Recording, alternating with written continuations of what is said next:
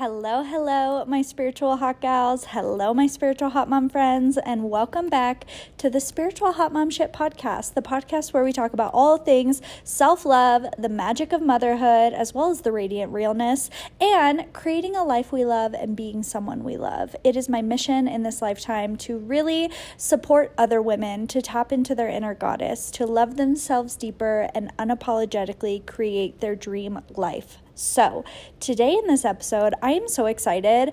I had a few glasses of bubbly. I sat down with one of my dear friends, and we just literally had a little sesh talking about one of my favorite things that came out of April, which was watching the show The Ultimatum. And I know that it's actually funny to people. I don't watch a ton of TV, but I had heard a lot about this show and I really wanted to watch it. And I pulled you guys on our spiritual hot mom shit Instagram, and there was a lot of talk about how the show is toxic and how it's so negative and people hated it. And in all actuality, I think it is a mirror for so many people. I think it is a mirror for so many people. There were so many beautiful lessons in this show, as well as the vulnerability, the openness. I think we all can admire in some way. So I wanted to sit down and talk about the spiritual lessons of the ultimatum, as well as just have a little gab sesh with one of my girlfriends and just kind of dive into it. This show left my jaw on the floor so many times, and of course, it's edited. Maybe some parts are scripted, but these are real people. So without bashing them or tearing them apart. We wanted to dive in and just talk about it. So, we will dive into that. And before we do, I want to remind you guys that today is the last day to sign up for Like Honey for May. And each month in our monthly membership, Like Honey, we have a theme. And this month's theme is spiritual hot mom shit. This month is specifically for the moms. So, you have these videos, these meditations, these walking meditations, the practices, the journal prompts. It is like your own high vibe, self love, spiritual hot mom Netflix, and you have all access to it for life. And it's all self paced and I am so excited about this month. We are really focusing on the routines, the rituals, the systems, and creating a life you love in motherhood. Really looking at where we're feeling overwhelmed, where we're feeling just kind of out of control, and even where we're feeling good and making it even better. We are diving into mommy and me affirmation practices. There's some DIYs with your little one, there's some practices just for you, as well as really looking at our relationship with gentle parenting and how it really connects back to us. There's a million and one gentle parenting books, but what they don't talk about enough is how the most important part about gentle parenting is being gentle with yourself. So that is what we are diving into in Like Honey this month, and I am so excited. We are covering everything from love after baby to communicating with your partner to setting boundaries to releasing people pleasing to looking at mom guilt. There is so much magic this month. I have never created this much content in Like Honey, and it's seriously life changing. So, for all my mamas to be, my mamas now, or even just anyone who is wanting to connect more to their own divine feminine as well as heal their own inner child and look at their own mother wound, this is for you. It's less than $50 and it is the last day to get in. So, I will have a link down below, as well as I want to thank you guys like I always do, for all of the love and support on the podcast. You guys seriously just make me so excited to post these podcasts every single week. And I just want to say thank you and I love you. If you guys have not seen, we are in full swing of our Hot Mom Summer series on our YouTube channel, Marissa Lace. So make sure you head over there and watch those. It's been super fun to document this process. And without further ado, let's jump into the podcast with my dear friend Madison. Madison is one of my sweet, sweet friends that I have met through actually my Project Blissful Body Instagram. Um, it was a fitness Instagram that I did, and then I got pregnant, and I was like, lol, no more to this. Um, and she is an amazing mother of two who literally is such a light in my life. She is an amazing mother, an amazing, amazing human, and seriously, one of the nicest, funniest people that I know. She is a Libra, she is an Enneagram 2 too, and she is just the light of my life. So let's jump into it, besties. Queen. Can you hear me? Yes. Oh, thank God. Okay, so I'll edit this part out. No, thank God. Um, but I'll let you know when I'm about to start. But thank God. Okay, we have our phone charger here. We are ready. We are going. Okay. Ready to- you ready to start? Yes. Okay. So jumping right into it with my dear, dear, sweet, sweet friend Madison, which I am so mother effing excited. I cannot even tell you guys who are listening. Like, I had nobody in my life who else had watched this show yet except poor James, who had to sit through it with me. And when I saw on Madison's story that she was watching it, I dead ass FaceTimed her in that moment saying I needed full review. I needed to do a podcast with her because this show is just like such a beautiful reflection of everyone is living in their own delusional reality. Even us. E- even us, Even proudly- even us. proudly and truly. And honestly, Madison, you are one of my first friends to do the podcast with. Like, I don't really let people into my friendships a lot. So, this is going to be fun on its own. But we have so many couples to go into and talk about. And of course, I want to start the podcast by saying that this is no judgment towards these people. Of course, there's so much editing, there's so much staging, there's so much like illusion that goes into it. So, of course, like these people are just opening their hearts and doing the damn thing, and some are not. And we are going to go into that also. Madison, I do have questions for you first. I'm ready. Okay. So, let me also say if you have not watched this show and you plan to and don't want spoilers, get the fuck out because this is like full of spoilers. Full of spoilers. But, Madison, my first question for you is who do you think had sex on the show? Oh my gosh. Um, I fully think Madeline. Yes. Madeline, like she even said in the dating phase, was asking about how frequently people wanted to have sex and I have my own thoughts about that. Like right. w- why why was that even coming up when you knew you were going to be together for like 3 weeks living together and then go back to your person? This wasn't this wasn't um the free pass. This was the ultimatum. Correct. And So- so- like I can't. no judgment, no judgment. no judgment. ever. That's the title of the show, baby. Mhm. No judgment, just facts. Facts don't care about feelings. And I'm pretty sure we already know that Zay and um Shanique. Shanique did a little something something. Maybe they didn't have sex, but they definitely got it on in one way or another. Okay, and not to cut you off, but I would love to speak on this because I was actually just rewatching the reunion for this podcast episode. And from what I saw moving and shaking in those sheets, my guess is that she gave him the old the old hand job. And Oh, yeah. then and then she said, like, you know, Vanessa Lachey asked, which I feel like I could do a whole episode about Nick and Vanessa Lachey. Like, they're really trying, like, they're really coming out here. Like, anywho, the weirdest, the weird, weirdest couple. the vibe it the, it's like we made we are so successful as a couple like we Mhm. have the authority to run these shows and i don't think i knew or had heard anything about them prior to love is blind Mm, mm-hmm. No meow. so i'm just like interesting okay it's it's another take it's Right. another take it's another layer of the onion. So Mhm. Vanessa Lachey had asked, like, what is one thing that you learned about the other cast member or from the other cast members? And Shanique's answer was that you can use olive oil as lube. Yeah, how take did that i in. miss that Girl, thank God I watched it twice. Thank God I watched it twice.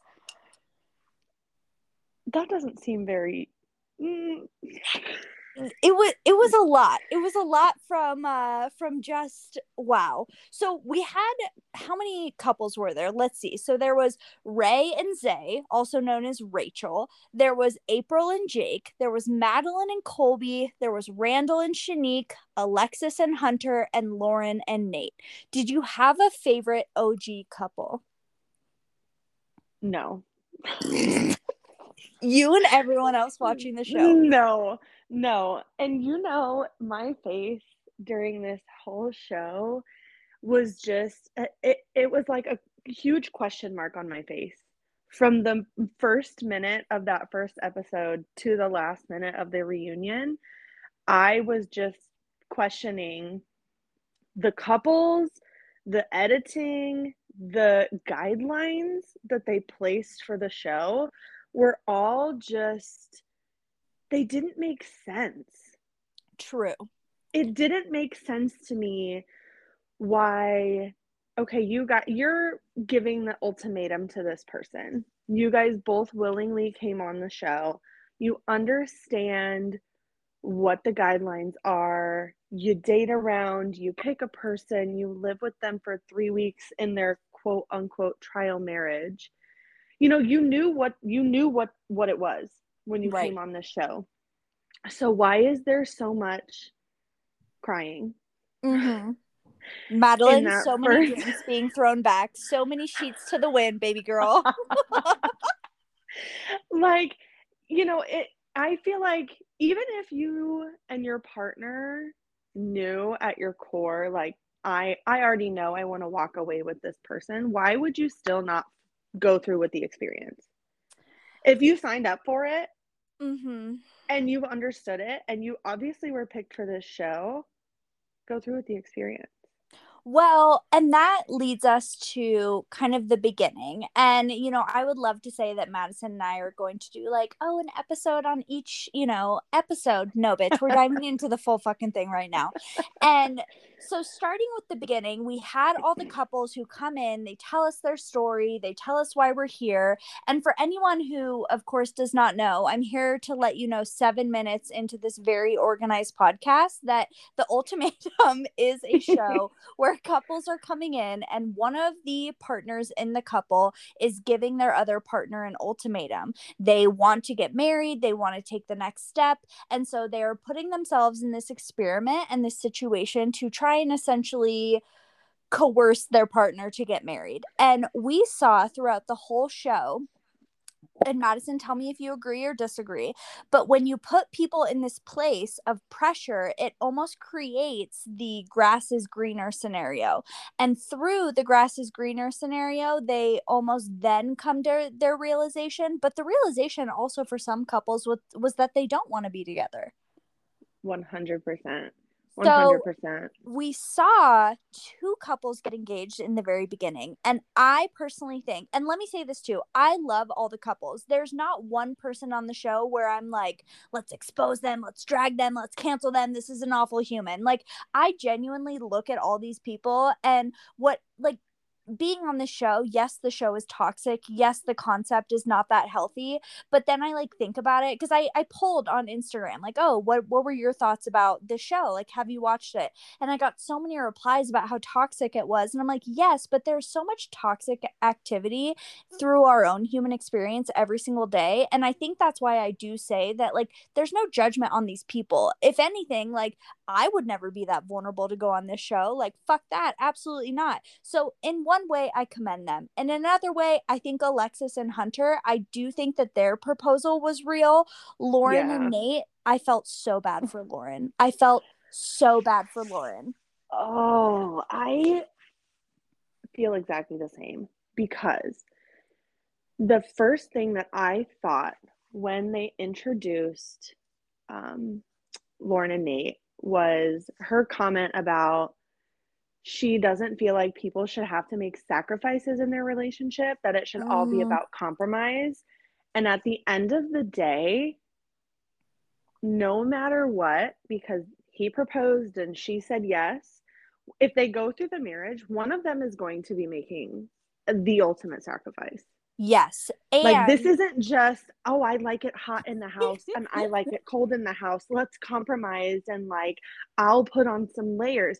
No, this is a whole ass baby yes, he so wants Madison, to bring into the world. Madison, tell people listening what the ultimatum was between Lauren and Nate. The ultimatum was Nate wanted children. He wanted yes. lots of children. I mean, he wanted to fill her up. Okay. and she said no. She mm-hmm. she does not want kids.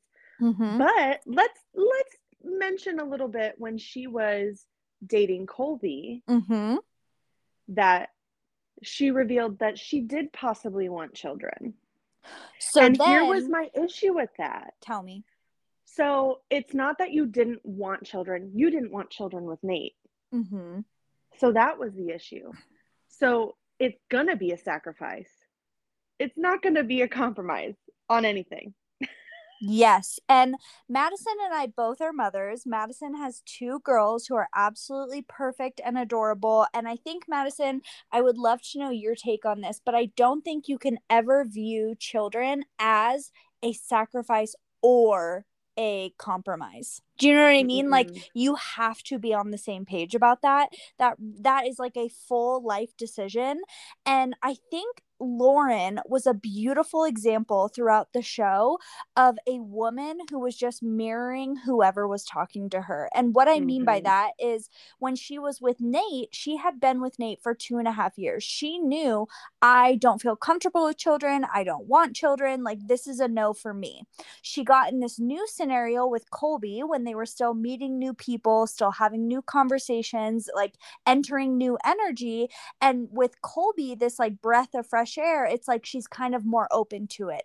Is she more open to it or is she more open to like this grass is greener scenario of like, well, you know, maybe Colby would work less. Maybe Colby would be more open to it. And also this idea too of I think that really looking at these relationships in general of so many people were just mirroring whatever the other person was doing or saying because as human beings all we want to do is like be liked. We want people to choose us. We want to feel mm-hmm. that we are mm-hmm. approved of. And i think that ray it was a really good example of that. Oh yes. Oh Miss yes. Rachel. Oh i you know i feel for her. Somebody who is a serious people pleaser mm-hmm. and who will kind of diminish myself just out of habit to aid in somebody else's progress, I felt for her a lot. Um, and you could tell that she had a lot of just internal, I think, struggle with just herself, not even with other people, not even with Zay. Like, she just truly couldn't admit to herself what she really wanted mm-hmm. from her partner and from herself. Mm-hmm. Well, and then not only that, not only struggling with herself, but you could see even from episode one, Ray was so much in her head and not in her body, not in her heart at all. And like what that looks like, what that means is like you so often will catch, especially women, just overthinking, like being paralyzed literally with this anxiety of overthinking, not knowing what to say, not knowing what to do. So we're almost just so fixated on like just trying to say the right thing trying to people please, exactly like you're saying, Madison. And in episode one, you had Zay asking Ray, like, why do you love me? What do you love about me? Like, tell me, you know, like he is looking for those words of affirmations, which I sure, I'm sure would be his, like, you know, one of his number one love languages. And then you have Ray just being like, well, I just want to get married. I want to get married. Like, I right. love you and I know I want to get married. So, really, throughout the show, too, you saw so often that the men and the women were so fixated on this idea of marriage to think that it equates to something in your relationship. Thinking that once you get married, once you have the ring, once you put the ring on that finger, everything is going to be fixed. And it really had a deep meaning for them. And I and think with- Rachel, from the beginning, said, This is the timeline that's supposed to happen. Mm-hmm. You're supposed to go to college and then get married and then have babies and then do this. And well, I've already ticked off one of my boxes. I'm out of college now. So naturally, my next step should be marriage. So because I'm there, my partner should be there too. Yes. And another thing with Ray, which was like so beautiful to see, I think so many of us can like take away from this of using sex as a tool, like using mm. your body as a tool. She was so much in her head and like so much overthinking that in that first episode when Zay was like, you know, tell me what you love about me. Why do you want to marry me? And she was like, I can show you better than I can tell you. And a lot of the time when we are stuck in our head, when we're feeling so much anxiety, I mean, baby, we can also like channel that energy into a hot girl walk or a workout. You know what I mean? like it's really needing to get into the body and like almost move that energy through you. And we saw that with Madeline too. Like Madeline just tried to kind of like physical her way into a relationship and like I've dated people I've dated men who have told me before that they confuse sex with love all the time where like they'll have sex with someone and then they think they're they think they love them they think that that's what that means and it's almost like really looking at our idea in society of like the physical intimacy of a relationship and like how it's not really that intimate. We use it as like almost a little manipulation tool to be like try and have the upper hand or try and get out of a conversation or you know, we try and use this as a way of expression instead of trying to actually process in our head how we're feeling. Which is something I really loved about Randall. Mhm. Um was that he was very adamant about finding other ways to be intimate mm-hmm. with Madeline during their trial relationship other than sex because okay. he didn't want to get it twisted. But then we had Madeline after well, I was gonna say after a few drinks, but anyone listening to this, she was drunk that whole damn the whole show. the whole show. Yeah, we'll go into that. But she had said at one point that he's only intimate with her off camera. So then that led me to just be like, okay, what are we not seeing? What's happening? Mm. You know what I mean? I almost questioned, and I think if there was anyone on the show that I struggled with like liking, it might be Randall. Okay. Only because it felt like a front. It felt like a like an act. I would love to know what his rising sign is, honestly. Like I would love to know what this man's birthday is and like look at his natal chart because it was almost like he was so fixated on wanting to keep appearing to be the good guy and he had a lot of really great guy moments. Um but I was fully prepared for him to walk out of there with Madeline by himself. No, not even with Madeline. Okay, I knew Madeline would choose him? I knew from the beginning that Colby and Madeline were so toxic together that they would not break up. Like they wouldn't. Right. Like that was their whole shtick. Was like we're toxic, but we're gonna like make a we're gonna make a career out of it. You know what I mean? Well, can we also point out that we don't know, except Ray and Zay, we don't know what any of these people do for a living. Ray is a nurse and Zay is an influencer club promoter person. That's right. That's right. You but, would think that that would be a big part of their introductions because a lot of the men were like, "Well, I'm not financially stable yet." Well, okay. Madison, thank you so much for being aligned in what I wanted to bring up next because I think also within this show, it taught us about compatibility it taught us about compatibility. And what I mean by that is you can love someone and like have really great sex with them, have really great times with them, and not be fucking compatible. Like, mm-hmm. do you have the same shit in common? Can you watch the same movies together? Do you like doing the same things? Because so much in this show, we saw perfect example was Zay's job. Ray hated his job. Like, she literally was so resentful against it. And you know, even with Alexis, who did end up getting engaged to Hunter, she was saying that she made more money than Hunter. So, like, is that a compatibility thing? I mean, kind of based off her own idea of what she should have, what she should be doing. And then there's also, oh my God, we haven't even talked about April and Jake yet. Honestly, they kind of fall to the back of my mind. They don't for me. Out of they don't out of all of them. I don't know I don't know why, but they almost feel to me like the tag along couple. Mm-hmm. You know, like um, if if anybody has siblings and you're just a a few years apart, but enough to where your younger sibling like couldn't play with your friends, but they would try to all the time. That's what they feel like to me. Is like Holy the shit. younger kind of like I I want to be involved, I want to be included couple. I feel like they are a spot on military couple.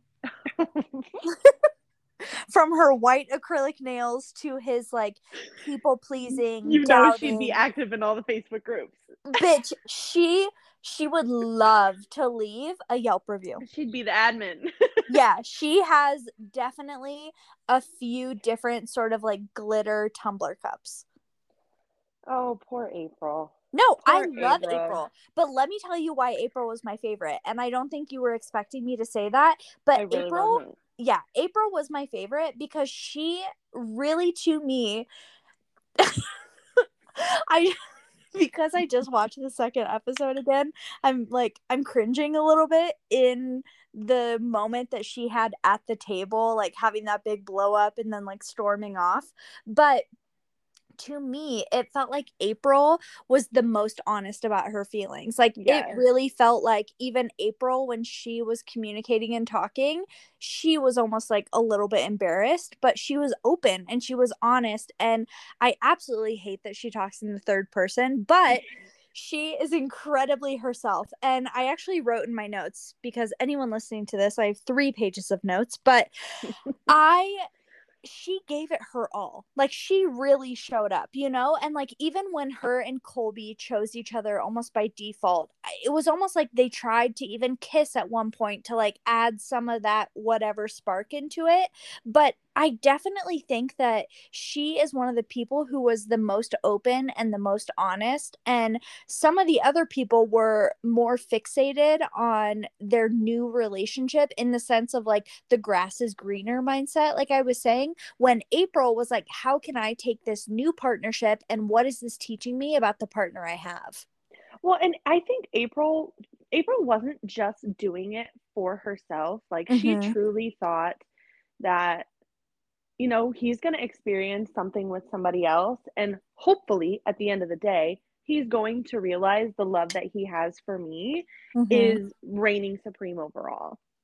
And Mm. so I think she really did like surrender to I mean the experiment because that's what this is after all, right? definitely. Um even though things didn't go the way that she wanted them to and she did kind of get stuck in this friendship with Colby, um she was putting in the work still.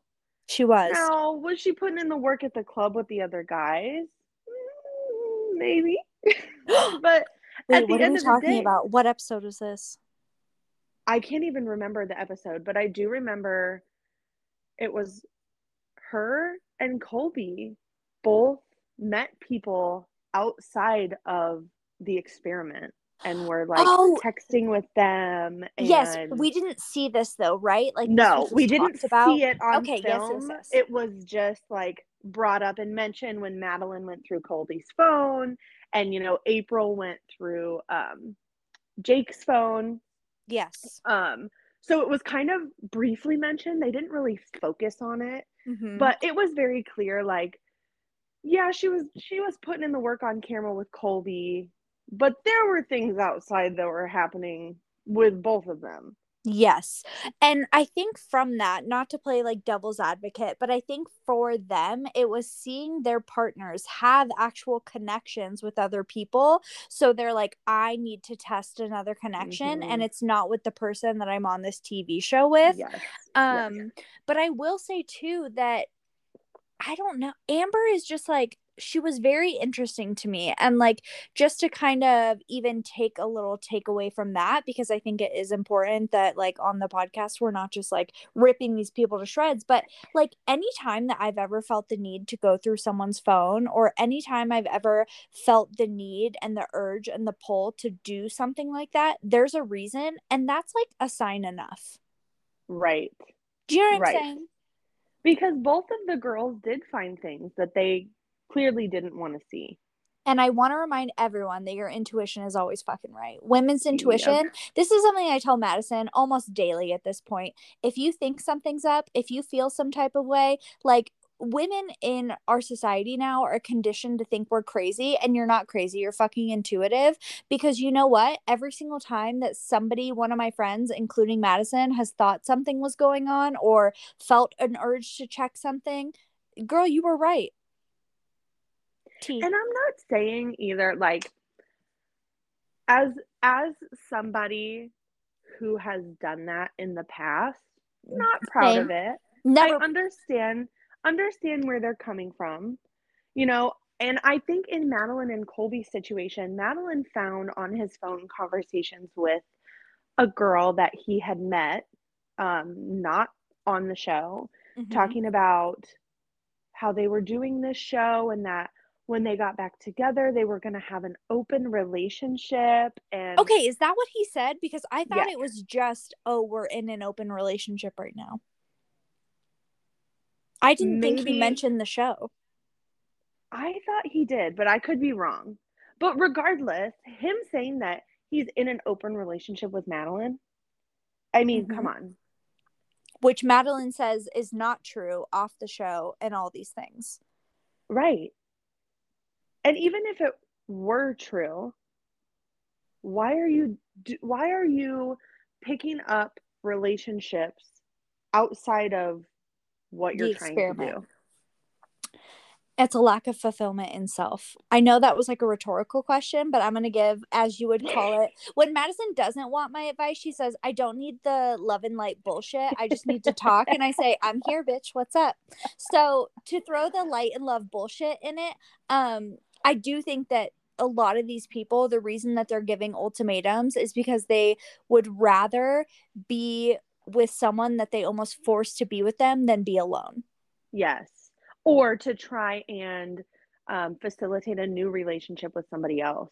Because, because they would rather be exhausting. alone. Yeah. It is exhausting. It is easier to just be by yourself or to stay in your unhappy relationship that's mm-hmm. already been going on than it is to honor like what you truly want and recognize that you're not being fulfilled in whatever way and choose yourself. Yes, ma'am. It is so much harder to choose yourself and it is. say, well, you know what, I'm I'm not gonna I'm not gonna do this. Like I'm not getting these things that I want out of the relationship. I'm at the end of the day not happy or you know what we we do love each other and we do fulfill xyz but at the end of the day, if we're not going in the same direction, what's the mm-hmm. point? Right. Well, and I will say too that a lot of people forget that other people can become habits. Other people can become so deeply ingrained in your nervous system that it it's it's scary and it's hard to break up with people because your life includes them. And so much like perfect example with Madison and I like we have children. We have these, you know, relationships where our lives are meshed together. Like trying to untangle that is like trying to untangle your favorite fucking dainty necklace. Like mm. shit is complicated and you get exhausted and at the end of the day like it is always worth it to choose you but it is hard and it's the right type of hard. It's looking at why you're settling it's looking at why you've ignored your unhappiness for so long and really i think we saw that a lot with jake who i do think april was an amazing partner to him. I do think he fucked up a little bit but i think that jake entered that relationship like just knowing what I know of men in the military and even women in the military, like it can be very lonely. And it's nice mm-hmm. to have what I call during COVID, we saw a lot of people getting these emotional support partners. You had a lot of men on the dating apps. We had a lot of people all of a sudden wanting to have this emotional support animal of like, you know, women and men on dating apps. And Jake went from this like people pleasing type of person, which we heard about in his relationship with uh, I always say Amber. Her name is April. April, April, April. April. Her name is April. I love April. Can't get her fucking name right, but I love April. And Jake went from this very like people pleaser, like do everything for April to then he got out of the situation. And it was almost like he really entered that grass is greener scenario by meeting Ray so quickly. And then, you know, Ray, who's in this position of like so in her head and very much disconnected from self, which we learn at the end of the series that she really struggled with her sexuality and she's mm-hmm. bisexual so then Jake and Ray meet, and Ray is just a mirror. Ray will ma- mirror whoever she's with. And so her and Jake get in this little love bomb bubble, and he really like gets committed to being like you're you're just like such great wife material. You're such great wife material. I hate that phrase. The used so much in the show like oh baby daddy material. I'm like you have known this person for seven hours for it, seven hours. okay, Madison, I am so sorry to redirect the conversation, but I do have to share with you two of my favorite quotes from the show. And if you have any, please share them with me. But I think coming in, coming in hot at number one, my favorite quote is from our dear now baby daddy Colby saying, We are the strongest couple here. We are oh, God. oh God. When I tell you, James and I in bed crying laughing. Like i did that mad like madison i did that laugh that i do where like i don't make any noise and i'm just wheezing and i just i absolutely was losing my marbles that and I man also, is delusional delusional that man is like in living reality. a complete different plane. Like complete. he truly only sees what he wants. to okay, wait. if but I, what he wants to see, he closes his eyes. listen, I wrote another. I wrote down.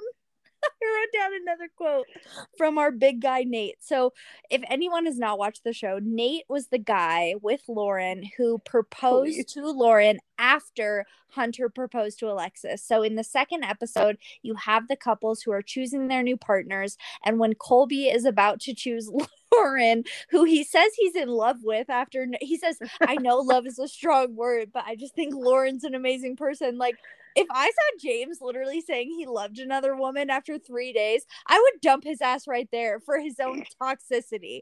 But we had Nate stand up when Colby was about to, you know, say that he wanted Lauren as his partner. We had Nate stand up and say, you know, I don't want to overstep anyone or overshadow anyone. And he, he goes, Big cheese, Colby. And when I tell you, I about shit my pants. I was laughing so hard because Nate is also he is I think what people view the crazy woman like are oh yeah very like very generic yes. like blanket statement of like oh she's crazy like no that's Nate Nate mm. is a mm. love bombing fool the way that he after he proposed and sat back down and everybody is literally like what the fuck is going on? How do you solve um, this this polar opposite kids situation of children. of children with not even really seeing each other the past few days and dating other people and now all of a sudden you're fine with not having kids? Mm-hmm. and lauren is is like her response of like absolutely yes i want to marry you. I, I was shocked. I what i my jaw literally Un- unhinged. It's almost as if like she she was the one issuing the ultimatum and had just been like waiting boy like bubbling waiting for him to propose to her like mm-hmm. she couldn't wait to say yes. And I was like, get off, get off the screen. Right. Leave. And you know, that the end of that episode I think left with like April storming off from the table.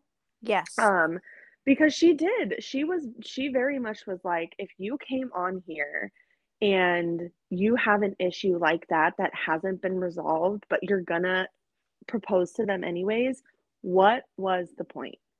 Because now she realizes, I think, that she is essentially stuck with Colby and right. she's not going to get the same takeaway out of this as, as all of the other couples because all of the other couples did choose somebody. Mm-hmm. So and now had a she's almost- connection. Yes, she's almost like, you know, this this isn't going to be the same takeaway that we get now because we're forced to be together. When you guys really should be the ones trial trialing this and seeing if your compromise, quote unquote, is really going to be a compromise or if it is a serious deal breaker that you're not going to be able to overlook. Well, and then I I don't know. Of course like we did not really see a lot of Lauren and Nate or Alexis and Hunter, but right. like I almost wonder too if Nate's desire for children is thinking that that's what a good man does that is the next step that's what you're supposed to do you know? Mhm. because if my spiritual hot mom shit content and like all of these things has taught me anything it's that a lot of people have an idealized version of what parenthood is of what having children means. And i remember and you and i spoke about this a lot when i was pregnant that i would say and tell me if you think I'm wrong, but I think my most asked question when I was pregnant was what am I looking forward to the most or what am I scared about the most? And not having expectation literally has saved me this whole fucking time. Oh This yeah. whole time having no expectation of what my relationship would look like once the baby comes having no expectation of like what the schedule will be what it's going to look like of who she will be and i really have realized that so many people go into it having this idealized like fantasy version of what having a kid is like having a baby becoming parents Yes, because ultimately, if you were raised a certain way and you see, have that tunnel vision of, oh, my kids are going to be raised like this, Mm, sure, they'll be raised like that if your parents are raising them. But with you and a completely new person who has a completely different vision and has been raised different, it's not going to be like that. No So ma'am. even if you go into it, you both want kids, you're both thinking, oh, okay, we're going to raise our kids like this. That could fully never happen. Correct. It is a daily conversation with Sweet James and I of what's going on with Lila. And I will say too that um obviously comment on what you feel appropriate to comment on, but I would say that a lot of the time in parent dynamics, I think that one parent does become the primary parent, and I think that's okay. I see people kind Mhm, of like mhm. talking about it negatively online, and of course, I think that there's ways that people can push off their duty as a parent, but with Lila, I find that like James does look to me to make like the final decision and not in a passive way, but in like a respectful way Yes, yes. Which I think a lot of couples, and especially just seeing this topic so heavily on the show, of anyone listening to this, like if you think that having a child is going to fix your relationship or make the relationship, please know that it is just a enhancer and a catalyst for everything Oof. good in your relationship and everything bad Mm-hmm. in the best way possible. Like becoming a mother was the best thing I ever did and also the hardest, but all the right type of hard. Can we talk about, Tell me, queen. speaking of um, children and babies, little Miss Oh. Madeline, Madeline being pregnant. Plot twist. Spoiler alert. Madeline being seven months pregnant hmm is mind blowing to me. Is mind blowing to me because I did not think like I thought that at the end of the day like they were going to leave together, right? Right. I thought at the end of the day they're going to leave together. At the end of this, they're going to walk off into the sunset, be a little happy toxic couple, but when we come back to the reunion, they're going to have split up. Mhm. That was truly what I thought in my mind. No, Colby said, You don't get to leave.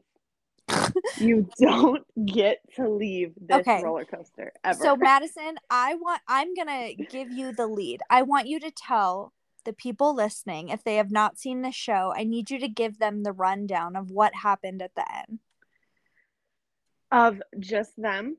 of just Madison or Madeline and Colby. Okay. So we get down to decision day, right? You see Colby and Madeline standing together. Colby is the one that issued the ultimatum. Okay, Correct. let me just let me just say that. And, I don't And- mean to cut Madison off, but No, Madison, please, please, please, please, I need you to back me up, sister friend, about when the beginning of this series, the beginning, the very, very beginning, I'm telling you, when I started watching this show from Madeline, you would have thought they were in a casual relationship. I would have thought that they were enemies. the way that she looked at him or Mhm. her face when somebody was asking a question about him or Mhm. talking to him was Mhm. like furrowed brow entire time. It was You know when somebody you don't like says something off the wall and your face immediately like you just cannot control your facial expressions Yes. that was Madeline the entire time. Anytime he spoke, she would get that like disgusted, like, what the fuck did you just say? Look on her face. I was like, this woman hates him. She hates him. Why are why are they together? She doesn't even like him.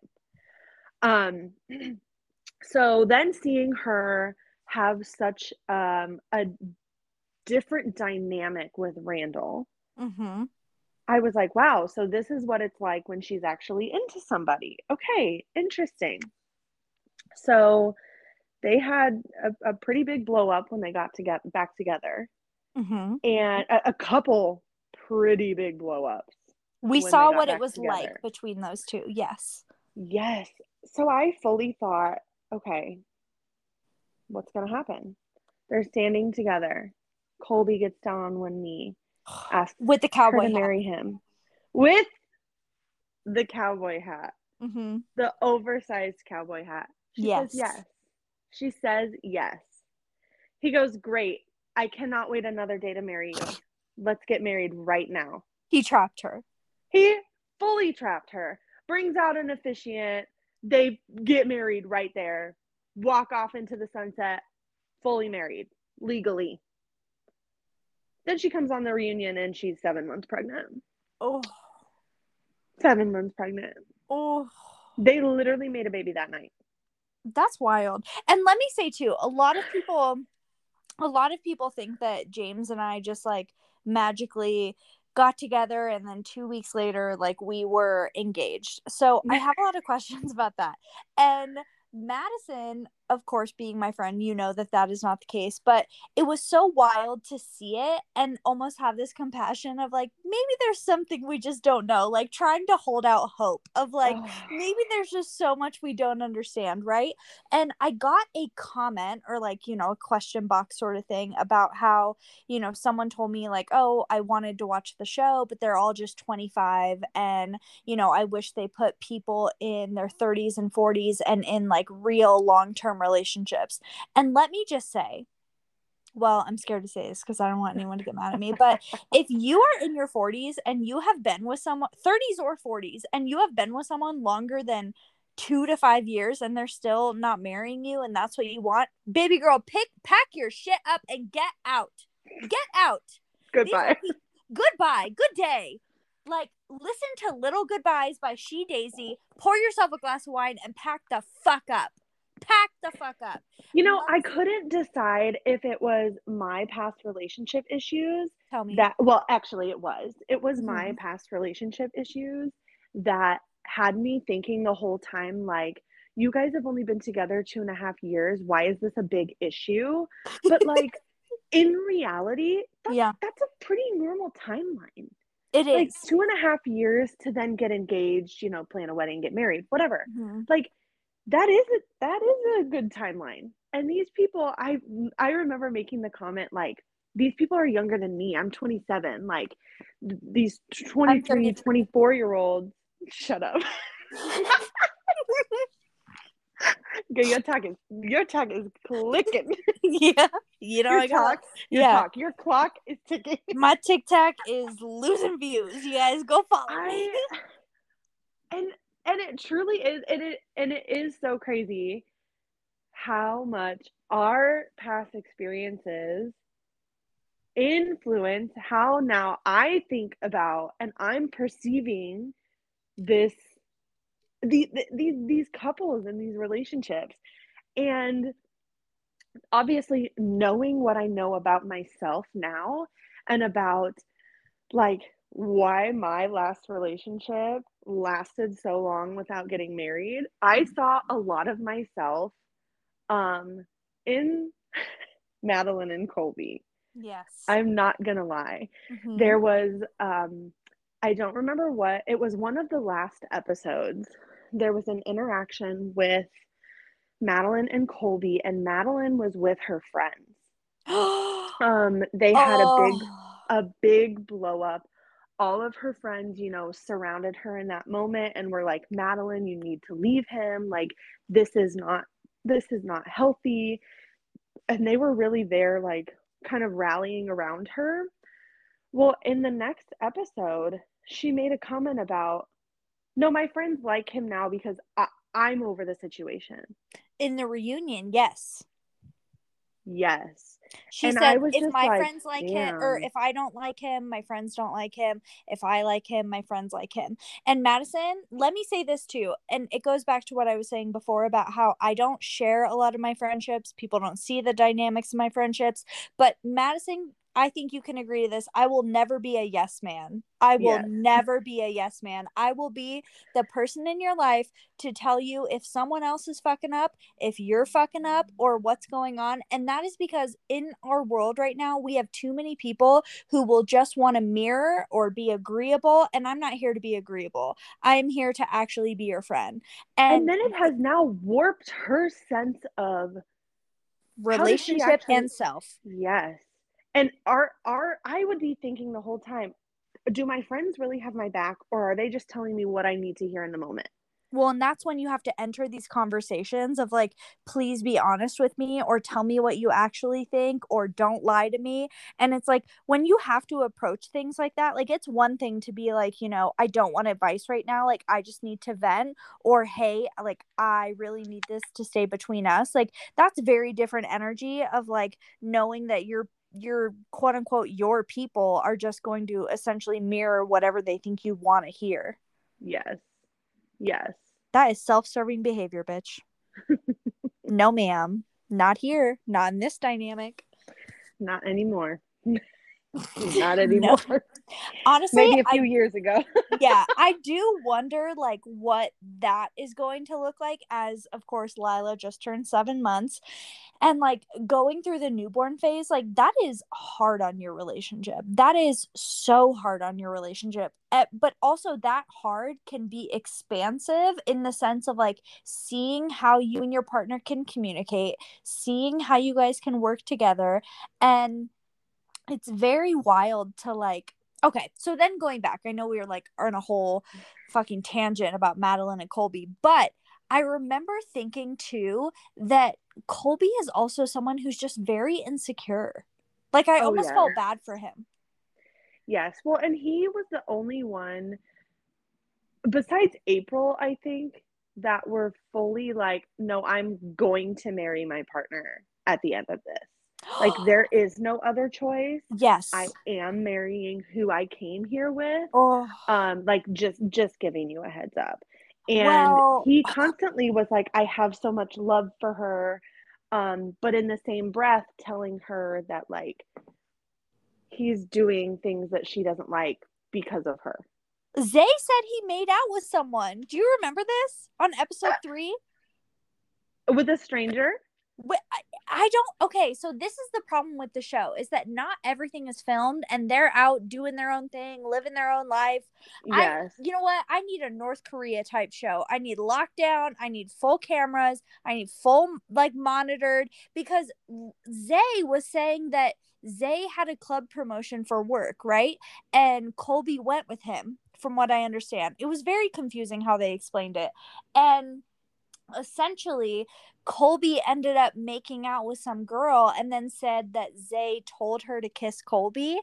Um, and so then the two guys got into a fight about it. And like, of course, this is not on camera. And I'm like, I don't think these people know each other in real life, but I don't know because there's no fucking background on this show. No. So I'm pretty sure it was like on the show that Colby and Zay went to a work event for Zay, and Colby ended up kissing a girl. And it was a whole thing where I'm almost like, it was very wild to me. I remember thinking the first episode that if like I had to choose somebody, like Colby would kind of be my type of like who I choose.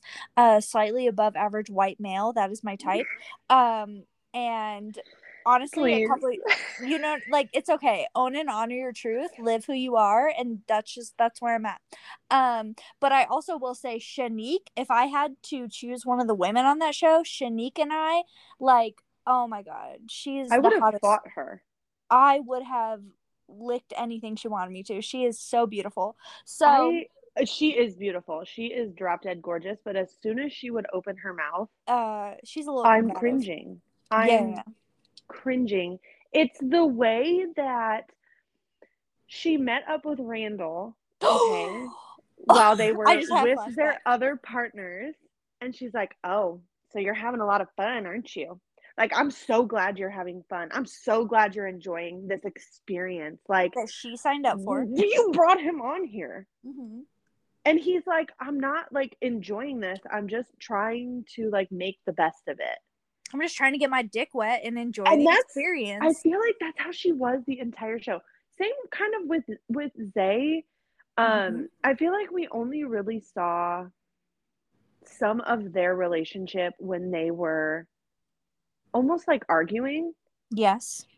where she would really flip it and be like, "Oh, so so you're you're just gonna do this, huh? You're just gonna you're gonna do this," and I'm like, "Girl, stop talking for a second, please."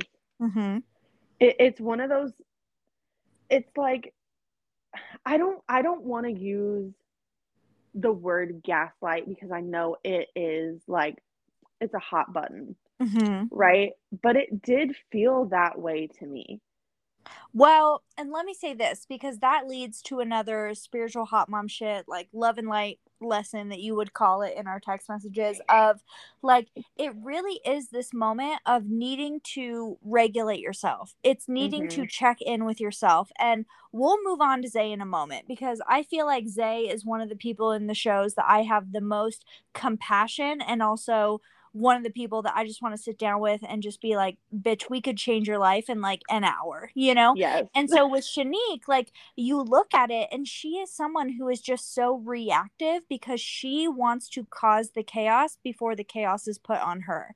And Yes. she is someone who feels things so strongly and deeply where she wants other people to be hurt the way she is. And instead of taking accountability of being like, fuck, I put us on here, I now need to sit in that, she would rather try and make their experience also miserable. And I think that perfect example and you know what i just said of like wanting to make them miserable too is like her experience with randall in the parking garage like when randall wasn't sad when randall was not begging for her to like you know be with him and when he was appearing to be fine and happy she did not like that when they met Yeah. up and i think where you know, we also have to just be fucking honest. Like, if I was on this show with James and I met up with him and he was having a great time having a connection, would I be happy for him? No. And I think that that's the other thing, too. Like, the people who were messaging me being like, the show's so toxic, I'm like, yeah, it is. But also, like, that is a real fucking feeling. Like, that is so real that, like, you know, of course, you don't want someone to manipulate you to like try and gaslight you, exactly like you're saying, Madison, about like, of course, do not manipulate them to express your emotion. Like, you get to share how you're feeling without them needing to validate your experience. well and how much of this and of their issues would literally be solved if they were all just fucking honest with each other instead of trying to tiptoe around the situation or trying to create chaos to make their partner almost like make their partner think it's their own idea Mhm. about how they're feeling. Mhm. Like no, just sit down and be like, "You know what? I I see that you are like really enjoying your time with Madeline and that's triggering to me Mhm. because I don't feel like if you have all of this love for me, you should be having so much fun right now." Right. You know, and that they they may not agree with that, but that's still you being honest about how you're feeling so they can see that. Oh. Because you can't read your partner's mind. You can't read your friend's 1000. mind. You can't like you you have to say it. One thousand percent. And I think that, you know, that's another lesson from this show of like really it it it was such a like projection of people living in their own projection of like seeing the relationship for how they wanted to see it and not seeing their partner for who they truly were. Yes. I would I do want to say just because it popped in my mind, Tell me. one last thing between Madeline and Colby, and it's actually something that I really liked, and it was on the reunion. They were talking about how different their relationship is now Mhm. versus when obviously they were on the show and before that. And Madeline made a comment about how when they fight now or when they argue now, it's way different because they're not two separate entities arguing Mhm. for themselves. They are one entity arguing for that entity. Yes. Like they're fighting to, for their family instead of fighting for themselves.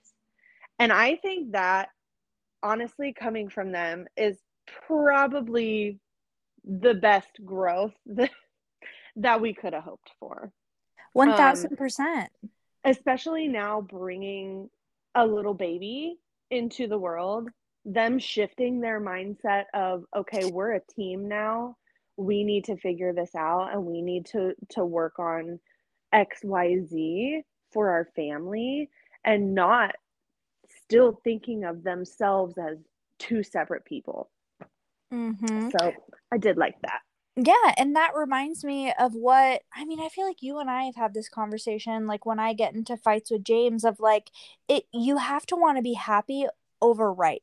Like I Yeah. am not here to like prove that I'm right, you're wrong. It's like you have to want to fight to have the same end goal of both being happy, of both Yes. being on the same team.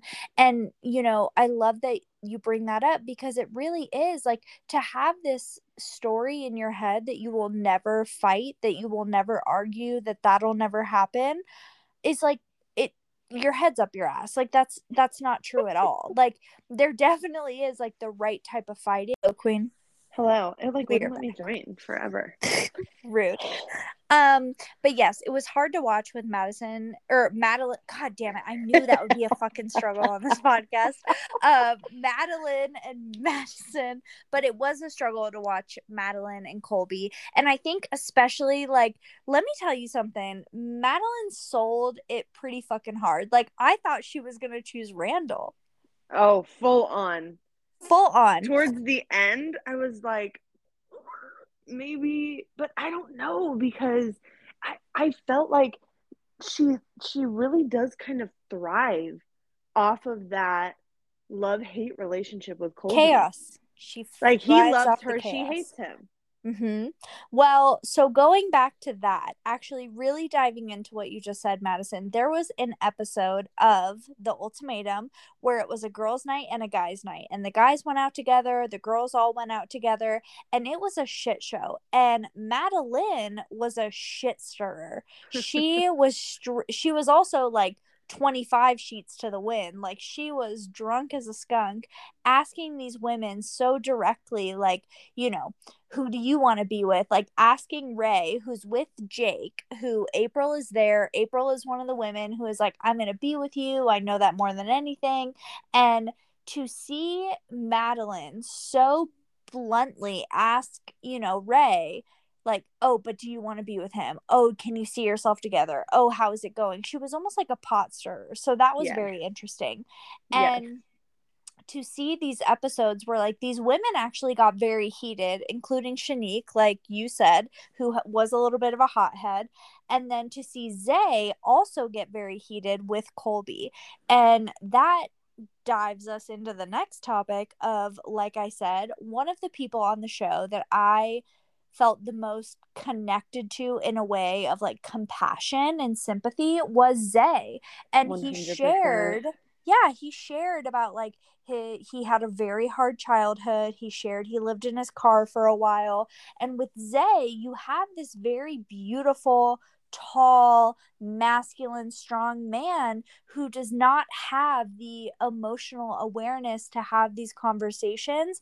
And you see him trying, and it's so hard to watch because you see like him in this fight or flight response when, you know, whether it be Rae, his original partner, or Shanique, his second partner, of having these tough moments, these tough conversations of, you see in his mind him going into like this defense mode of thinking he's being attacked. So he mm-hmm. first starts out with, you know, being like, hey, hey, like, whoa, like, let's not, you know, go there. And then he'll start to raise his voice. And with Rae, she backed down. And with Shanique, Shanique, just like, you know, Madison said, she raises her voice. She gets very like aggressive, she gets very mm-hmm. reactive.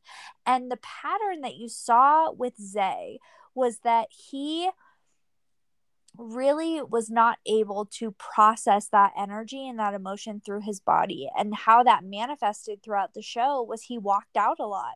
He would raise his voice and get upset and then walk out. And I think something in the reunion that I saw that was really beautiful to witness. And I really hope that these people, of course, like they are strangers to us. We don't know how they think. We don't know what actually happened in some sense. But through the reunion when Rae shared that she didn't know about the physical intimacy between Shanique and Zay and you know Rae was very upset about that. She was crying, she was screaming at Zay across the stage, and Zay was like, I take full responsibility. I take full res- responsibility. And he was trying to talk, and she's like, Why don't you apologize? Like, why don't you apologize? Just getting so, you know, emotional and yelling at him. And something that she shared, Rae, was that watching the show back, she felt she had no idea how cold she was. She had no idea how disconnected she was from the scenarios. And it's such a beautiful reminder that just because we're thinking something in our head does not mean that that is like being yeah. felt or seen to the other people. And yeah. so you you had Zay saying like I take full responsibility. I take full responsibility. That was on me. My bad and you have Rae saying, Why can't you just apologize? Why can't you just own it? And she's so much lashing out about all of this like energy, all of these emotions and this anger she felt that she can't even see that he's doing exactly what she wants. That was really hard to watch. The whole not not just that part on the reunion. I mean he was there taking full responsibility like you mm-hmm. said. Mm-hmm. And then be the her being like you know you should have told me you should have done this he's like I, I i know like i recognize that i'm yeah I, i'm i'm trying to tell you like i'm i'm trying mm-hmm. you know mm-hmm. he did at one point get up and walk away after um, she was screaming at him and that goes yes. back to the fight or flight i don't yes. think that some people can handle that type of confrontation and I wish I was one of those people because let me tell you something. you want to yell at me? Game on. Game as, on. As somebody who definitely is a flighter, mm-hmm. um, you know, having conversations where you have to be open and vulnerable and and really try it's hard to get your point across once you feel so heightened. Mm-hmm. Um, I'm a flighter. I want to leave. Get me the fuck out of there like i don't want to have this conversation right now we need to cool off great fine and i could see with Zay, I think that was his intention was like, yeah, this is too much right now. I can't process it. I need to, thank you, baby. I need to walk away mm-hmm. and then come back when we're calm. You know right. what I mean? Which is like anybody. You can't really get anywhere when you are whether it's just you in your own mind or you with somebody else arguing, you can't get anywhere Mhm. when you're that high. You Well, can't do it. you get so fixated on Yes. the one thing you're talking about and And I you think know- he did grow. Like he yes truly- yes And that's what I think Shanique really helped him the most with. And she was like, No, we're here. We're talking about this. You're not going to walk away from me. Mhm. And he did. He did end up, you know, at one at one point he left, but he came back and he apologized, Apologized. to her. Mhm. you know, he was like, I'm sorry I was raising my voice at you. You know, you were Mhm. making these facial expressions that it was like throwing me off and I was trying to understand and you know, it got too heated. Um when Rachel and Zay had that argument where he left until 8 Mhm. o'clock in the morning, Mhm. I have mixed thoughts. I have mixed feelings. say more Um, go off I see it from both sides of yes uh, like I see it from Zay's side. He had to get away. Like he Mhm. needed to leave, he needed to get his mind off of it. However, Rachel does not know where he is. hmm She said it's not unlike him to to we have a argument, he leaves, he's usually home by two o'clock in the morning. Is you see her in the bed, the little night cam. right It's two AM. She's her nightlight was on not- she thought he was coming home he's he's not home. It's Yeah. 3 a.m. He's not home. It's 4 a.m. She's he's not home. Eight o'clock in the morning he comes home. And obviously, if I was in that situation, I would think like, oh, what what the fuck happened? Like w- where were you? I need an explanation. Like we need Mhm. to talk about this. You can't and it I think honestly a lot of it comes from a point of like safety yeah your nervous system you know like fucked. she was worried Mhm. about where he was i would be worried hell uh, like Madison, as my friend, as my friend, what do you think? What is your interpretation as someone who knows me very well? What do you think I would do in that situation? Because I have a very distinct answer in my head.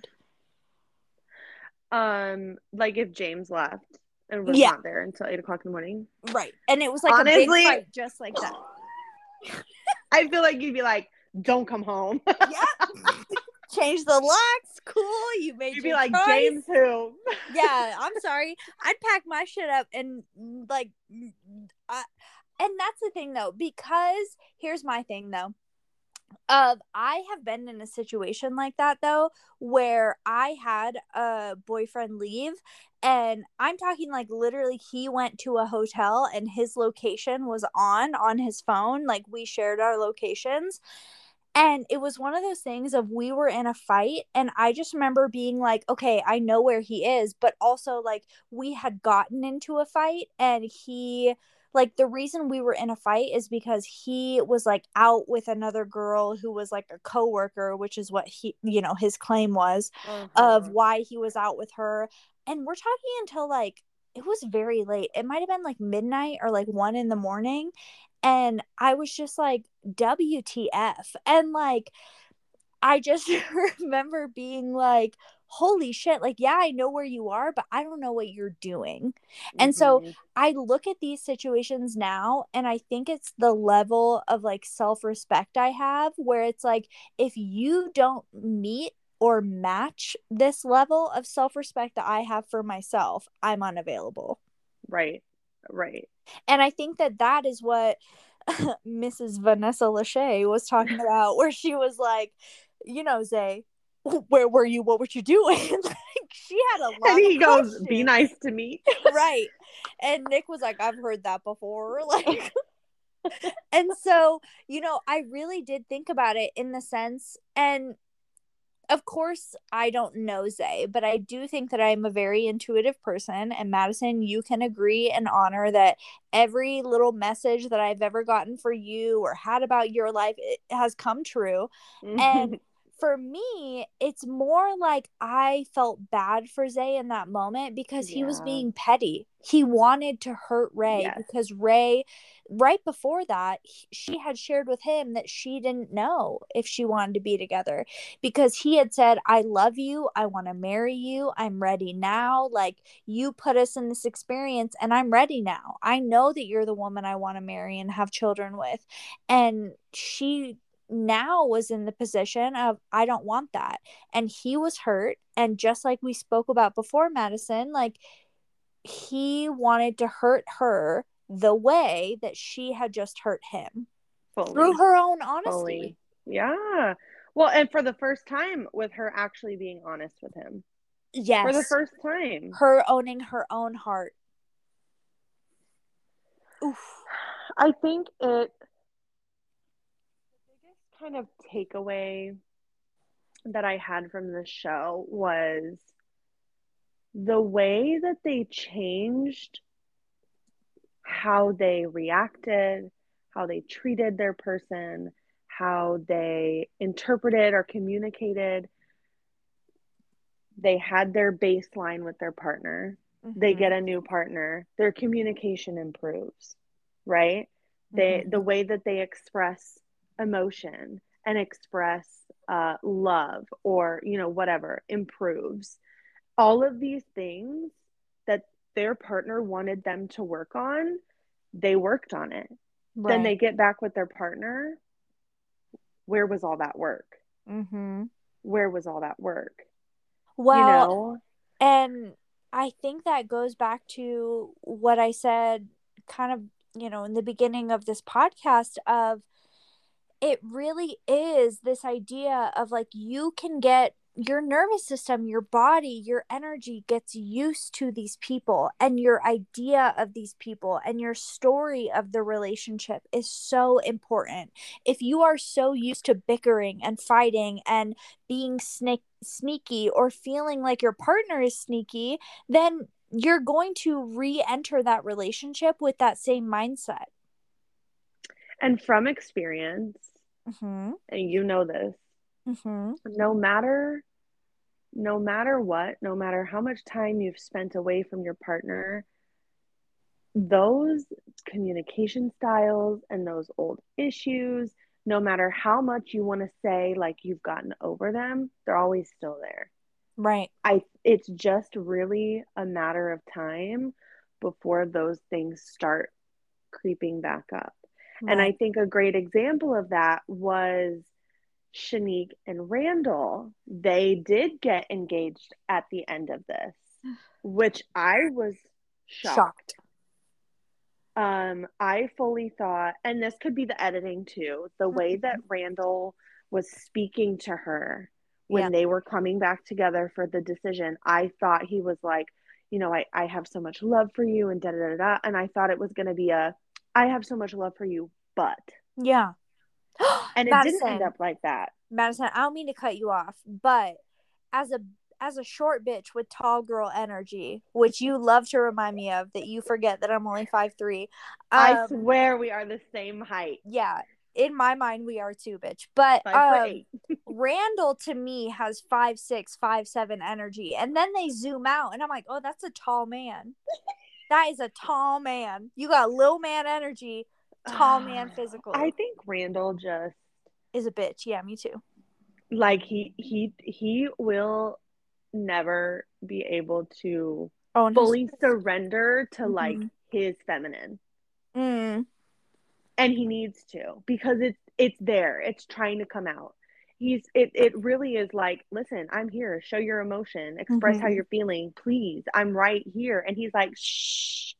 No, you're not. yeah. just just go to the side but they they got engaged and we Then got the unengaged. reunion that they called off the engagement they were separated for six months and now are dating again dating each other again Well, right saying there's no pressure for an engagement there's no we're just seeing where things go and What let's say fuck? this. let's say this because what happened was in Randall's life, he lost friends, he had some family members pass away, Yeah. and I was the partner of someone who lost a family member and to be that emotional support as well as be that doormat is very hard. Hmm very hard. And you know he said something about how you know i saw that shanique uh, was the only one there. She's the only one who didn't go anywhere. And shanique is a beautiful woman. She is a smart woman. She is a strong woman. And for randall to admit to her i was you because randall's ultimatum was i want to be financially stable before we get engaged before we get married and then he admitted to Madlyn within the first day or two, like, oh, that's not true. Like, oh, that's just an excuse. And I think that more than anything, what, you know, Madison and I, and I have said the whole time is owning your truth about your hesitant, like why you're hesitant in a partnership is your gateway to fixing the problem. Whether you decide to choose yourself or choose the relationship, like owning that problem is the only way to solve that problem. And whatever the true reason is, nobody has to accept that except you. Mm-hmm. If you cannot even accept the true reason, if you cannot admit to the true reason, nothing after that is going to matter. Nothing. One hundred percent. And that was that was I had like a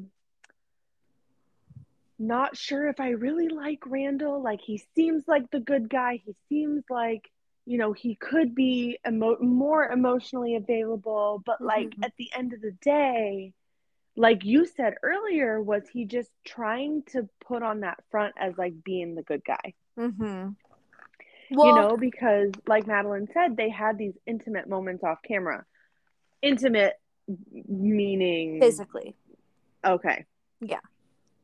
And you know, I know that I called Randall a little bitch, but also in in humor I said it. And also, you know, just to have like a serious moment of Randall is the perfect example of a man who doesn't want to let anyone down. He does not want to hurt mm-hmm. someone. He does not want to he wants to do it right. He wants to do good. He is someone who I'm sure, like, literally, of course, we don't know these people, so I feel crazy saying this, but especially because I see people speculating about my life all the time. But feel, feeling that, like, I think he was someone who just, like, loved to achieve. You know what I mean? Like, he loved his worth and value of, like, how he was doing to other people and, like, what he was to other people.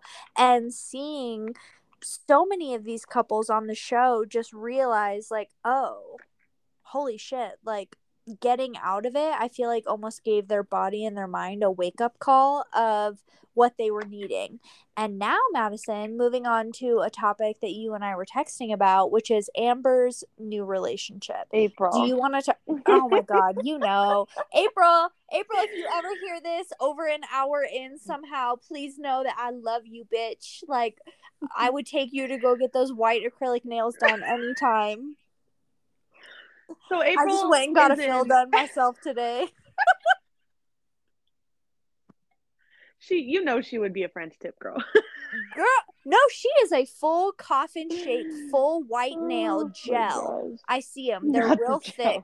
They're real thick. And she's blonde now too Oh and yeah. I would never make fun of anyone's appearance on this show unless you were a man and your name was Jake because your hair looked fucked up on the Please. reunion, my guy. please. I And want Rae, to know. no, Rae, you are too hot for how you appeared at the reunion. You are too hot for that. Yeah, I Knock didn't love that. Shein dress, but No, but I love her. If she Yes. ever wanted to hook up, I wouldn't say no. You know, literally.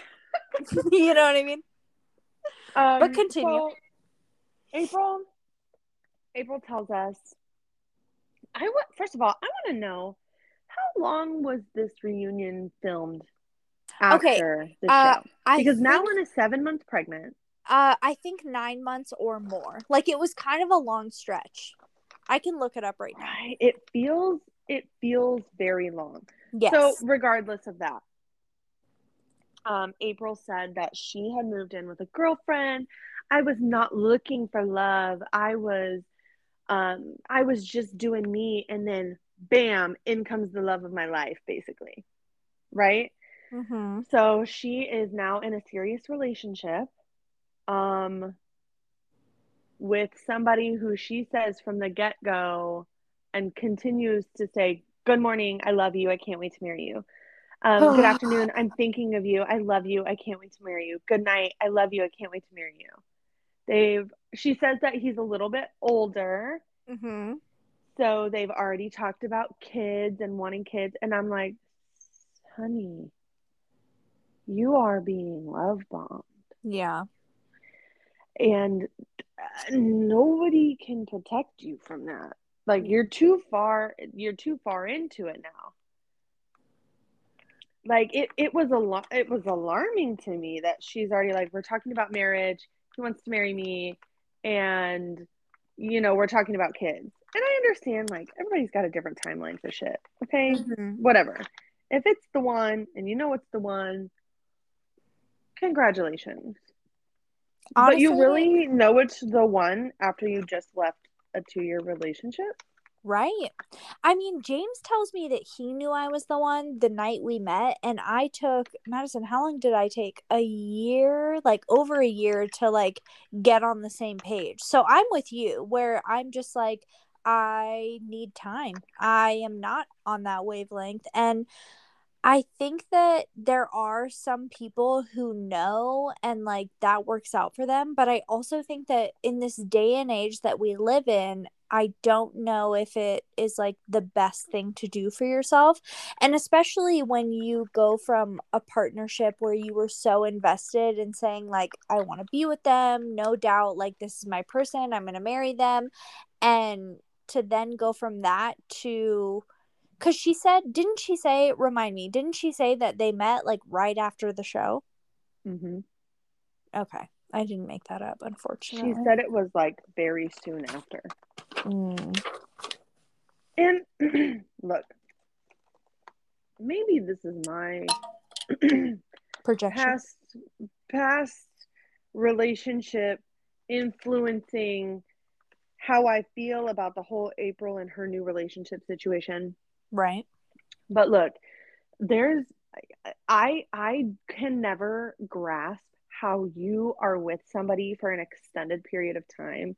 You're talking Mm. about children, you're talking about getting married, and then you break up and boom, you're with a new person.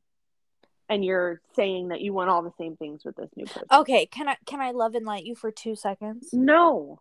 yeah I can. no. No. not you not you but i can love and like the situation Yes. Not you personally of course but the situation of that is always an example of someone who is so fixated on the idea of all of those things do you know what i'm saying like Mhm. they will take whoever they can get to fill that void and it's so sad. Like it makes me feel sad for her.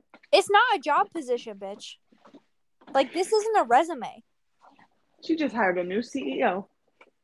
baby we hope they're making that ceo not a fucking part-time assistant oh no ma'am I, I I I wish her the best. I really do. Like and all of them.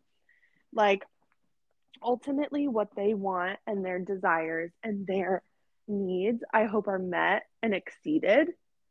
Um it was very eye-opening to myself because I'm sitting through like watching this show and I'm like, oh, I would not let somebody talk to me like that. I Mm-hmm. would not let my partner do that. Like, and not even in like a controlling way, but just seeing, you know, you're an outside perspective. Obviously, you know, and I've talked about like my last relationship trauma. You you know the thick of it, right? right And when we are in the thick of it, like the things that other people see from the outside, we don't necessarily see. right And so it was just like a really good, it was toxic as hell. It was fun. Like, I like watching other people's drama, right? Mhm. 100% my toxic trait. I love it. Um, so it was nice to view it from this outside perspective. Like, almost having like some affirmation that like when the time comes, I know what I want and will and will not stand for. Mm. I love that though. And I swear if Nick and Vanessa make some other spin-off show, I just don't know if I can support them at this time.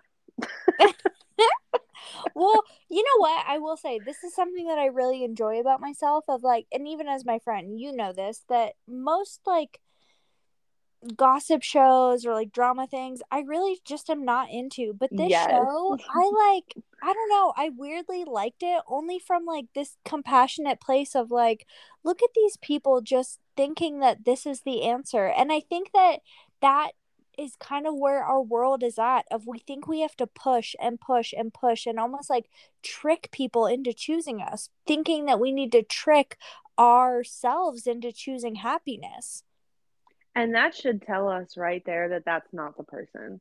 bitch amen Right there. You answered the ultimatum for yourself. amen what do you think your biggest takeaway or your biggest lesson or your biggest aha from this show was Oh man. Honestly, I loved um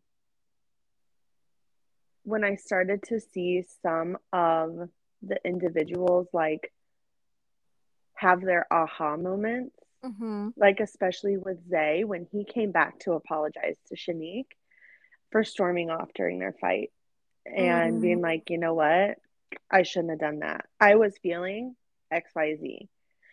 Um, so seeing them and also April, seeing April kind of have that like moment of calm to herself, Mm-hmm. like realizing I don't like yes, I am this big crazy like um loud person, but that's not all that I am yeah was amazing. I'm like, if I could just realize in the moment when I change something, like that would be great. Like if I could have an outside looking in perspective moving forward on myself, how helpful would that be? Right I don't even know if they really realized, like, in that moment, like, oh, this is different. Mm. That's so true. And you know what? I think at the reunion, we saw a lot of the couples and even, you know, Vanessa Lachey like talk about how you see yourself back on camera and that was not how you were feeling or not what you were thinking or in your head, like you were really expressing such a different emotion. And I think that as much as people, you know, told me, oh, this show is toxic, oh, all these things, it's like, yeah, it is. But I don't know anyone, I don't know any of my friends who at one point they didn't reach this point in their relationships where they knew they wanted different things, but they like, they thought they had to fight for these things. Does that make sense? Like, I don't know anyone who hasn't given an ultimatum, whether it went in their favor or it didn't. I think that a lot of us think about this thing. Like, we think about this moment of being like, well, you do this, or you, you know, agree with me, or we take this step, or we're done. And I think we want to call these people toxic and we want to view it as this like over the top dramatic thing, which, of course, like in this experiment, it is but it really isn't for a lot of people, men or women or non binary, whatever it may be, to think that like you have an idea of what your life should look like. And from that, that manifests in thinking that you have an idea of what your relationship should look like. And you start acting from that energy of thinking that you have to take these steps and make these moves and have these Mhm. conversations. And I feel like this should almost be a wake up call to people of like, if you even think that you have to give an ultimatum, that's kind of your answer. Yes. yes. That was a good takeaway. Man, that should have been my answer. I'm starting to rethink. you said, bitch, you couldn't have just said I liked her outfit or something. I mean, it is your podcast after all, bitch. your platform, honey. I'm just here for emotional support. Yeah, but really though, uh I also wrote down in my notes, I just need to read this to you. Randall plus sign Madlyn top sheet because it really did stick out to me how long these motherfuckers talked about the top sheet. And I just want to let everyone know listening to this hamster or listening to this hamster, uh I am the hamster. I'm a dirty hamster. I hate sheets. I might be insightful, but I fucking hate sheets. Don't ever bring a sheet to my party. Absolutely Oh my not. gosh. No, ma'am. No, ma'am. Well, I'm so excited to see uh which couples stay together. Madison, we're gonna have to do another podcast soon. And if anyone listening to this has not watched the show, well, you got the whole fucking summary, but I do think you should go watch it. You're welcome. You're welcome. Doing the Lord's work. We did it, Madeline. We did it. Um Kamala, love you, bitch. Um, this one's for Kamala. Pours one out on my floor. Um, but in all actuality, I really do think that people want to call this show toxic when I think it mirrors a lot back to us, especially as millennial women growing up with boomer moms and boomer grandmas, of like really seeing of like women for so long were like conditioned and told of like our whole being was about our relationship status and having kids and being millennials and especially like Gen Z we're entering this space of like that's not just who you are. And I hope some people can take that motherfucking takeaway from it because you don't got to put up shit you don't want to put up with, but you also have to own your own shit to not put up with other people's shit. Whew. Ain't that the truth? she said, "Don't call me out like that." Listen, this is not a personal read. Right. okay? You said this, this ain't therapy session. This is this ain't our text thread. We're not FaceTiming. Don't Google me. Um, but Madison, thank you so much for being on. You are always Oh, a delight in my life, a dear friend that I am so love grateful to have. I love you more, and thank you for being so open and honest during this whole thing. And we'll have to do. Oh, you know what, bitch? Hold up. Wait, I'm looking at my notes. What's with the metal goblets? What's with the metal cups? Hold up. You know, you know they had to. It, it, I think it's just because you know on Love Is Blind they had like the gold ones. No. Okay, so on Love Is Blind, Mhm. their thing was like the gold goblets. So now that this is, I don't want to say like a spin off, yeah. but it is another Nick and Vanessa show mm-hmm. that's centered around couples. They Okay. kept the same theme of having the goblets right. with a different color. Okay, so hear me out. Uh, like you know, Ball, the like mason jar company, B A L L. Yes. So they they did a campaign with Aquaman, Jason Momoa, and it's those aluminum like ball cups. You know, have you seen those? I have not seen this. Okay, so this is like think about the red solo cup, but it's like a, a aluminum cup, and so Okay. it's just like the inside of a can. And they reached out to me and they wanted to do a campaign for Earth Day, right? But it wasn't paid, so I was like, Not "Mm, with probably not. aluminum. right? And I said, mm, probably not. Like, uh, if it's not paid, no, thank you. So jokes on me because Miss Lila Lace is obsessed with these fucking cups. And I think it's because they stay cold for so long and she's teething right now that it feels so good on her gums. So she's Oh. obsessed with like water out of these cups right now. So um metal goblet whatever it may be um all i could think about on this show is that any bar they go to anytime they're at a restaurant on the reunion throughout the house throughout the apartments Throw them in the purse. yeah they're literally have these metal goblets and i'm like Wait, honey, I can't go to the restaurant. I can't find my goblet. yeah reduce reuse recycle like damn like it is okay talk to the big corporations first this bitch whole show was an Earth Day campaign. Amen. Living in the same apartment? Oh my god. Which just for anyone listening, it was filmed in Austin, Texas. Uh Madison and I had the same question. we were also confused. But we will finally hop the fuck off and just thank you so much for listening and I can't wait to hear what y'all thought about uh this show because I don't know. Do you hope there will be a season 2? Oh, I do. I do too. but I thank hope they kind of work out. I hope they. I hope they maybe Higher budget. a little bit. Yeah, Mhm. higher. Or I hope they approach it a little bit differently in the timeline. I Mhm. think the timeline was weird. Like the three weeks is a weird three weeks. number, Like, bitch, try three months. right? Let's see what. Let's see what can really work out in three months. Oh my god, that's a long time though. It was also interesting to see though people going from like I feel like this was the first show we saw where it's like going from a new partner back to your old partner. Yes. That was interesting. Before making the decision. Correct. Yes, it wasn't just three weeks with the new person and then you make your decision. No, I did like that. I did Mhm. like that. It was smart. It got you out of that love bubble. Yes.